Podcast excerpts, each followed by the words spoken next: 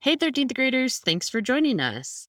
Today is the second episode in our politics class, and you're going to be hearing from my friend Aaron Lyles, who is the CEO of a really cool tech company called Common Ally. Common Ally is a service that educates, activates, and rewards young people for taking action in support of organizations and issues that they care about. They're currently developing a product designed to give users agency over their own data and be rewarded for offering their ideas, opinions, and actions. As you'll hear in this interview, Common Ally was doing a couple different things at the time of the interview, which we recorded at the end of 2020. Also, the political landscape was a little bit different than it is now, but most of what we talked about is still relevant and will continue to be relevant forever. I love what Common Ally is building, and I think you guys will get a lot out of this conversation. We talked about the pros and cons of social media when it comes to politics, how people make their voting decisions, and lots of other things that I think you'll find really useful. So I hope you enjoy. Thanks for being here. Welcome to the 13th grade.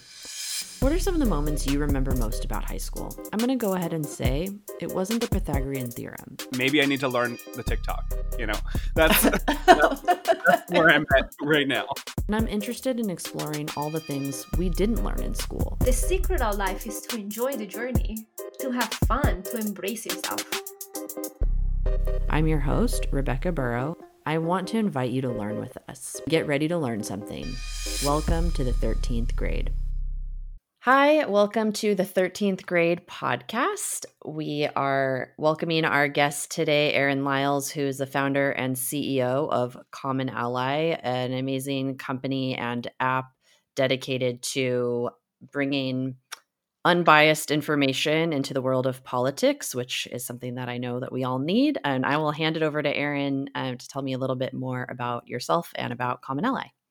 Thanks for having me. Yeah, so I run Common Ally. I'm sure we'll get into the nuts and bolts of what that is, but you know, in really simple terms, we just wanted to, you know, educate and activate young people around issues that they care about, rather than politicians or parties. And I think that's especially now, you know, we're seeing the country kind of devolve into partisanship pretty heavily, and I think a lot of that is because we focused on the wrong thing for too long. And I think the younger generation is actually focused on the right thing, which are issues and compassion and, you know, honesty and honoring differences of opinions. So we wanted to kind of harness that, create a home base for that. And yeah, that's what we're doing. That's kind of who I am. I think that's, I am, the company is me, because there's no other time for anything else. So that's my intro. Yeah, I know how that goes. But before we really dive into it, give us a little backstory. How did you, what was, you know, the idea behind Common Ally, and how did you end up doing what you're doing right now? Yeah. So, you know, it sounds kind of cheesy, but like just, it was really this urge, this dedication to something larger than myself. And a lot of that was driven because of my daughter, who, when we started this at the time, she was 2. And it was like the primaries of the 2016 election. And this was where just everything really started coming to like public view of like, wow, stuff's broken. And I was starting to get really worried that, you know, my little girl wasn't going to have a bright future that, you know, days before we thought she would. So that was like kind of driving, you know, I was a content producer in the fintech industry, and, you know, I have a production company, and like, I always understood the relationship that content played as a bridge builder, and whether that's informing people on something or connecting people through the more, you know, interactive social components of media, I knew that I can kind of use that skill set for a higher purpose. So that was kind of my driver, and seeing that there needed to be really like dramatic democracy reform. And that's kind of how it started. It was, but I'm also like, you know, I've been a political junkie since I was a young kid. So I've always been like politically adjacent, as far as like aware of policy and aware of like all of the things in that world. And my network, I know people in DC, but I was never directly involved in politics. So when I finally did make that transition and launch Common Ally, it was definitely kind of an outsider perspective doing that. Which is really needed, I feel. We need the outside voices looking in. Yeah, I think it is. I think you have to do that with humility, and you have to do that using the networks around you, right? Like, know your weaknesses and where your strengths are, and then team up to make sure you have this like fully fleshed out way to approach reform, right? Rather than, you know, what we see a lot is this brash like machismo of just like, I'm an outsider, I'm going to go in here and I'm just going to break it and shake it up and hope for the best, you know? And it's like, yeah. And that's unfortunately not, you know, party specific. I think there's a lot of people that just have that kind of ego forward approach. And we just wanted to do that differently. Yeah. Yeah. But so talk a little bit more about how you have done that. Like, who have you partnered with? What have you researched? Kind of some of the initial discoveries you guys have made. Yeah. I mean, it's kind of a tough question because there's so many different paths we've taken and people we've linked up with. And I think, you know, as for us, entrepreneurship goes. Yeah, I know. It's like, which piece of that hat, which hat should I throw on? But yeah, I think, you know, early on it was so again, we're taking a content forward approach. So my first priority was really getting the right product designer and getting the right developers. And, you know, the other thing is like, I was always tech adjacent on being a content producer, but I'm not a tech founder. So knowing I would be starting a tech company, it was really getting those pieces where the UI, UX, the look and feel of this had to be so specific, and the functionality of it from a technological standpoint had to be on point. So for me, it was first getting those pieces in place because we're dealing with Gen Z, you're dealing with a younger generation where looks matter and function matters more. And you can't have one without the other. So that was kind of the first piece. And that alone was like shaking things up, because in GovTech and Civic Tech, everything is, you know, white or red, white, and blue and copy heavy and like very academic. So taking a more, you know, entertainment focused approach was already something that we needed to kind of tap resources there. But I had a friend of mine who worked at the Hoover Institute at Stanford and also worked on the Hill. So through him, he was one of our first, like, you know, advisors, you know, quote unquote, that we were kind of having help out, who really connected us with a lot of people in the political world. And it kind of, you know, spiraled from there. One really good relationship would lead to another and another. And then before you knew it, we had a board that consisted of campaign advisors to presidential candidates and so forth. So it was really just being diligent about using really strong relationships in a way that would, you know, not just like satisfy our mission, but theirs as well. Sure. I think that part was really important. Yeah, that's great. And just to talk a little bit about your guys' content, we've worked with your team before, and you guys really do create beautiful quality content. So it shows that from the very beginning, that was something that was of such value to Common Ally. And I think you're right. I think it totally matters. And it adds to your credibility and just quality as a company. So, you know, hats off, kudos to you guys. You're doing a great job on the content. Thank you very much. Yeah, yeah. And let's talk a little bit more about like your mission. Your tagline is "Screw politics. This is about the issues." Tell me more a little bit about, you know, the polarizing nature that we've all seen and some of the stuff that's come up just as you've dug into that a little bit more. Sure. Well, you're half right. That's the "Screw politics" line. It's not our tagline. It's on the website because we had our tagline, and our tagline gets a little mouthy. And it was more like, you know, what are we trying to say? The most basic form. And it was that, right? So that's our tone, right? No matter what, like, that's how we talk when we talk to each other. That's how our generation talks. That's how the generations after us are talking now. Like, so we wanted to kind of embody that. Our, like, quote unquote mission is to reinvent civic engagement through education, action, and rewards.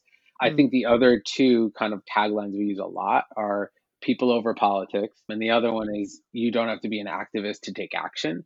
And that latter one to me always like really resonates, because this is the last pretty much 4 years of youth activism. And that was in marching and, you know, doing all these really active in your face things. And I just knew a lot of people who were more introverted who wanted to make the same impact, but weren't comfortable doing that. For us, it was like, well, you should have the tool set in front of you where you get to a la carte, however it is that you want to make impact. The point was, make impact, right? So that was kind of more of, and that's like our whole activate bucket is just like, let's give people multiple options of how to activate themselves around issues. So that's why the whole, you don't have to be an activist to take action, like is one that we probably rely on the most. I love that. And I don't know if I answered your question, but I just spoke to the mission. Yeah, no, that's great. That it was a great tangent. Now I want to ask you another question about that. Sure. So other than doing being involved in protests and marching and things like that, what are some ways that non quote unquote activists can take action? Sure. I think it comes in different forms. I think first of all, just getting knowledgeable is an action in itself. So, that's why a lot of what we do with our content too is, how can we tell you about when impeachment was big, instead of should Trump be impeached? It was more of a what is impeachment? And so we did a 5 steps to impeachment video, right? To help people understand the process and the what is and the whys, rather than the how should you feel about it. That's up to the person viewing it. We're not bringing emotion to it, right? It's very this is what something is. So I think, some of the ways to activate is, not just that, not just the education part and getting knowledgeable, that is one piece, but it's also, maybe signing a petition, maybe contacting your rep, showing up to a town hall, donating to a campaign, canvassing for a candidate you really believe in. It's all about, and volunteering your time. If you don't have the money, there's a million things you can do that don't involve that. So, creating your own events, running for office yourself, getting involved with PTA, if you're a parent, there's just a million things you can do. And once you say even one of the things I just rattled off, it's oh, okay, right. I can do that. I can write letters from my living room. I can, sign a petition in 2 seconds. Those things matter, especially when, when you contact your rep as a constituent of that representative, they have to record it. So now your voice just got recorded. That's a big step. That means something. Register yourself to vote. Bring friends to register. So that's kind of what we talk about when we talk about activation. Yeah, that's great. That's really great. After a quick break, we'll be right back with more great conversation. Stick around. Need a logo for your business, a website to showcase your products and/or services, a poster for your upcoming event, or art for your next big music album? How about custom wedding invitations, menu designs for your restaurant, or marketing collateral to promote your latest company launch? Whether you're looking for assistance creating unique on-screen or print designs, let Dorey Kronick help turn your dreamy ideas into a visual reality. Combining graphic design, photography, and mixed media art, Dorey is a true creative powerhouse with over 12 years of experience working professionally in the creative field. We would know. Dorey designed our podcast logo, and she's helped us with a variety of other design projects throughout the years. So whether you're a large organization, a small company, or simply striking out on your own, let Dorey provide expert, friendly, and collaborative creative services catered to your unique situation. Take a look at her work and contact her at doreykronick.com,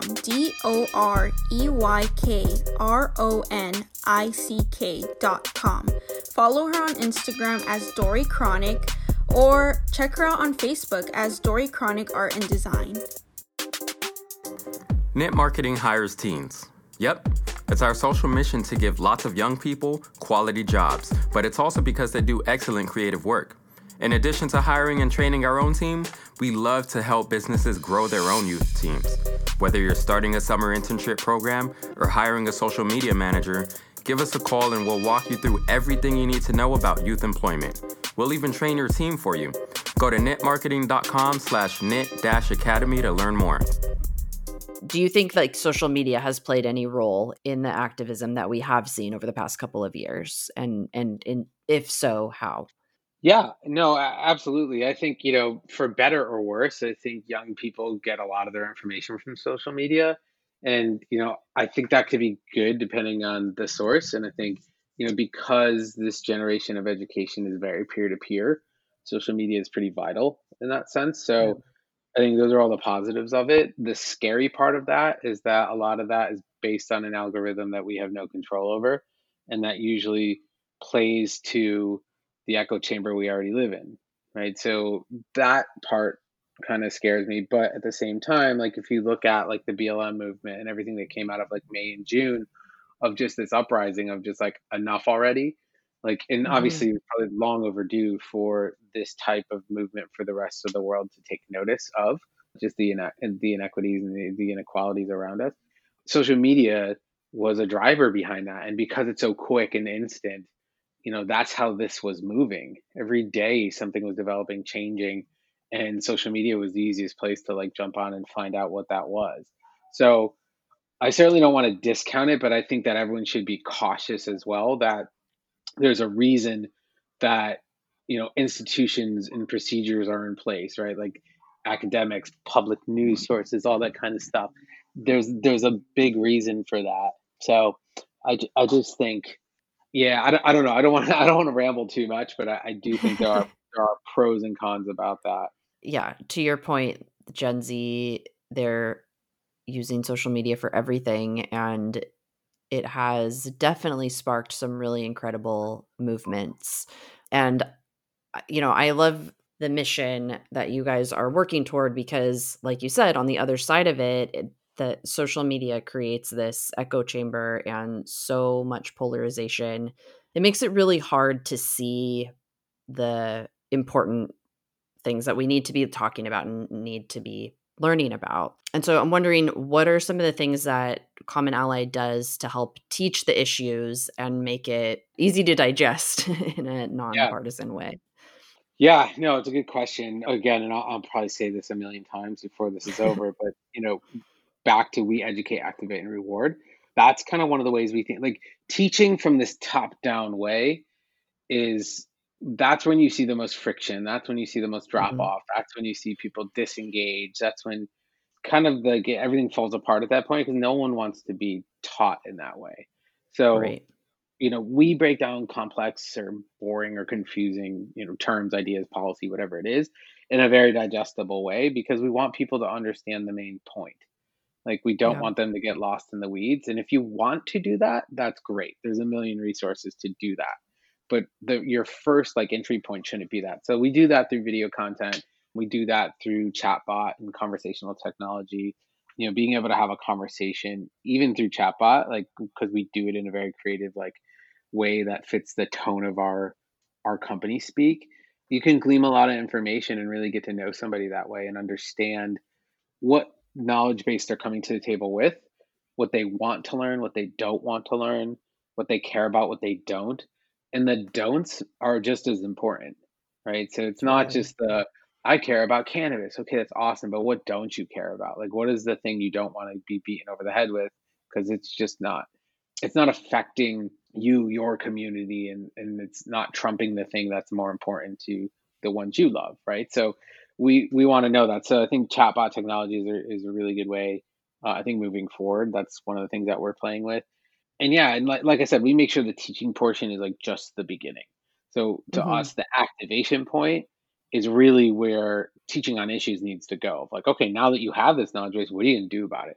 Like, that's what matters. You know, if you keep all that knowledge like in your head, it's good, I guess, but you need to be able to do something on it if you want to make societal impact. And then recognition for doing that, right? I think that to be able to do that, and you know, that part of the equation is really important because it's almost like going back to like, you know, you're a parent, I'm a parent, like our kids, you know, when they see they've done something great, you want to reward that behavior. So they do that again. And when they do something that's not great, you want to be able to have a thoughtful conversation about why they should work at this. Right. And like the same applies for adults, right? Like it's the reason that we're addicted to badge notifications and to like, you know, all that kind of stuff. And like, you see that little red dot that you got to like you, it feeds you with that dopamine. How do we take those same neurological triggers and like create healthy habits out of them? That's kind of how we see our role. Yeah. Yeah. I love that. Well, with some of that data that you guys are gathering, what have been like the top issues that you see people caring about? Yeah. So, and that's, you know, in the app, you pick your top 5 issues as soon as you onboard. So that's like one of the first things we learn. And so far we've had, want to say close to 20,000 responses right now. And that out of all of that, it's usually environment's number one across the board. Education, gun laws, immigration, healthcare. Those are our top five. And then it gets really randomized after that. But those five are like the most consistent. And that's across party lines too. And because we don't have biased information and there's no, even when we have candidates in the app, there's no party attached to them. You just see where they stand on issues. So from that, you know, we'll have conservatives who line up with candidates because they're pro-gun, and we'll have progressives in there who line up with other candidates because they're, you know, more about, you know, sensible gun legislation or whatever that is for them, right? So it's more about, you know, what do you care about at that point anyways, rather than how do you feel about it? That's a whole nother story. Right. Yeah. And like you said earlier, that's up to you. That's not up to like you as a user, not you as Common Ally. Exactly. And I think, you know, some of the conversational technology, we will get into more of the how, just again, so we can learn, so we can understand, so we can, you know, we're not here to tell you to change your mind. We're here to say, if that's how you feel, here's how you need to help yourself make sure policy reflects the way you feel. Because, you know, I'm sure you saw this too, but people were just voting against their own interests. And a lot of that, you know, not to go too deep down this, but it's because of like subconscious frames. Like it's emotional triggers that make you vote against something that's actually, vote for something that's going to go against you. So that's a lot of the reason why we want to make sure that the what is first. Yeah, totally. Because we vote there many times, there are only two options, and we're voting really for some character, some celebrity figure more than anything else, because we don't have all of the information, or if it exists, we don't really know how to find it. Yeah, I agree. Which actually takes me to my next question. A lot of this stuff we did not learn in school. You know, we all had like political science classes, but that was about it. And if we were lucky, it was only a semester long. So what do you think the best way for people to get informed about politics is? So yeah, that's a good question. I think, you know, there's a literal way to answer that and a philosophical way. And I think I'll try to give you a little bit of both. I think philosophically, like I said before, you kind of have to ask yourself if you're thinking and feeling in line with the frames in your subconscious, or if you're voting in line with the facts, like voting for policies and people who will better your life, or if it's tapping into your subconscious. And that has a lot to do with how you were raised, what you've learned, what your peer community's like. There's a lot of environmental reasons. So it's being just knowing that, acknowledging it, understanding it, I think is a big part of how people need to learn about politics, because that's what politicians know already. And that's what they frame their messaging around, whether you know it or like it or whatever, that's what they're doing. So when you see an ad or you see the way they talk, it's all designed to trigger that. And this is why, like, there's all these, like, you know, like your Obama Trump voter, a lot of people are like, how the hell can that happen? It's like, well, both candidates talk to the forgotten man, you know, and like this community of everybody who is left out of the picture. And that's really appealing. And that like kind of defined that Obama Trump voter. So, so some of that is philosophical. The literal sense for me is, you know, and for us is to use the most accurate sources as your base. So whether that's like APY or Reuters or C-SPAN or, you know, public news organizations, as opposed to the publicly traded media, which I'm not in the camp that they're all evil and they're all like doing the worst things on earth. I still think there's amazing journalists on some of these networks, but absolutely, I think people are right that, you know, there are shareholders and there are agendas and there are, you know, human beings behind those that don't follow the same standard as some of these public news organizations, academic resources, university, you know, white papers, all that kind of stuff. Like, you kind of got to do your homework, you know, and then there's friends of ours, like, you know, AllSides. I don't know if you're familiar with them, but it's an amazing company who they're the ones who put out like the media bias chart, where I'm sure you've seen that before, where it's like, here's the most centralized news organizations in the middle.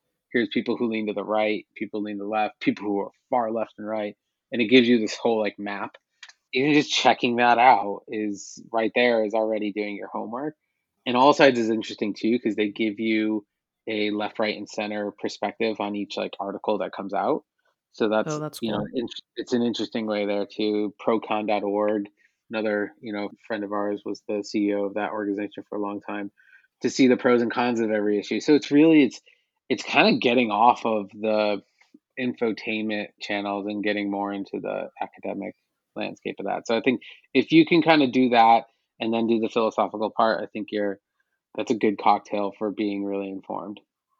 Yeah. And to me, what's a little scary about that is that for me, that's very interesting, right? I'll pull up several tabs at the same time to kind of cross-check whatever I'm reading. But that takes a lot of effort, that takes a lot of time to be able to I do that like while I'm filling out the ballot or, reading an article or whatever.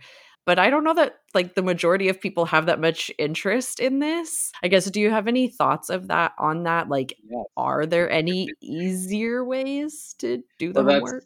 That's literally our inception. Like, and that's, we unfortunately are still a startup who, we don't have the funds and resources that we need to make that happen, but we certainly know how to build that and what we want to do. Right. So that's part of like what we're raising for, is to be that epicenter, to be that home base. So you don't have to open a tab every 2 seconds for something else. Right. Like that centralized information should be in one place. So for us, that's kind of, we're looking at different collaborations and partnerships, and we're also looking at different kind of acquisitions and like things to kind of pull everything under the hood, in addition to our own IP and things that we're building in house, to try to really create that one-stop shop for everything when it comes to information and also the activation part too. So rather than going to like change.org to sign a petition and then running out to Greenpeace to volunteer and then donating on Act Blue or Win Red over here, like it's do all that here,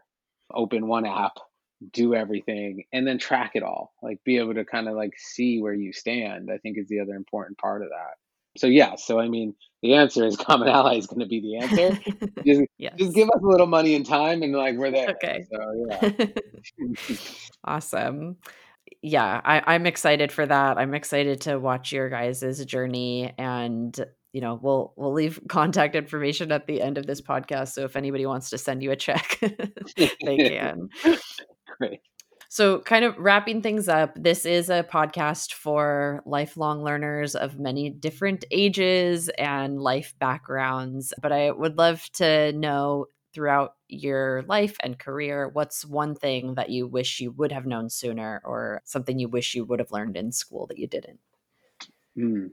Good question. I wasn't a good student till later, so there's a lot of things I could probably put out as an answer to that. But I think now that I'm 40 now, so I think I feel old and wise enough to say this, as much as it sounds so corny, but time's kind of the one asset you can't reclaim. I think that to me is something that's been hitting harder lately. Of just, in my 20s, like the ambition was just on like level 100 and just, I'm going to do all this. And like, definitely I'm going to nail this and that. And like, like you just think about all these goals and you think you have your whole life to do it.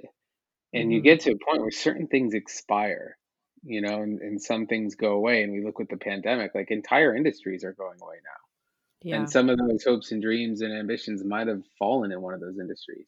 Could you have done that 10 years ago? And now being a father and seeing my little girl, like, when she asks to play, like, I've got a lot of stuff going on, but I try to say yes every time, because in 2 years, she's not going to ask me to play, and I can't reclaim that. I'm not getting it back.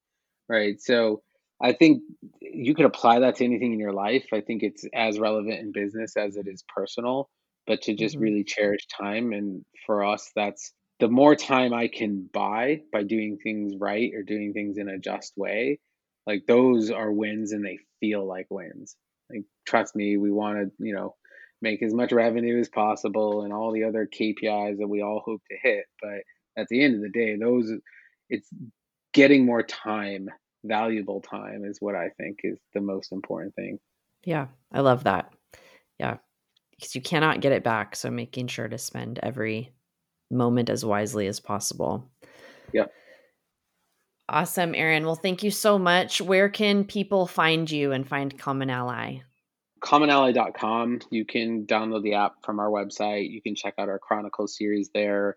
We have a whole section about how to vote as well, which will be relevant again. There is a lot of local, state, and midterm elections on the horizon. It's not just every 4 years, but yeah, it's just Common, spelled as you would think, Ally, ALLY.com. That's where awesome. You can find us. Okay. Thank you so much, Aaron. Of course. Thank you. Honestly, Rebecca, I love what you guys are doing. And it's been a pleasure working with you. And I'm glad to be on here. Thank you. Thank you. Likewise. And everybody go check out Common Ally and send Aaron and the team your money and investors so we can all have a beautiful place to make better informed decisions. Awesome. Thanks. The 13th Grade Podcast is a production of Knit Marketing. Music written and performed by Adewale Williams and Yusuf Blake. Sound editing and engineering by Antonio Ojeda. And I'm your host, Rebecca Burrow. Thanks so much for listening. Please subscribe, like, and leave a review. And we'll see you next class.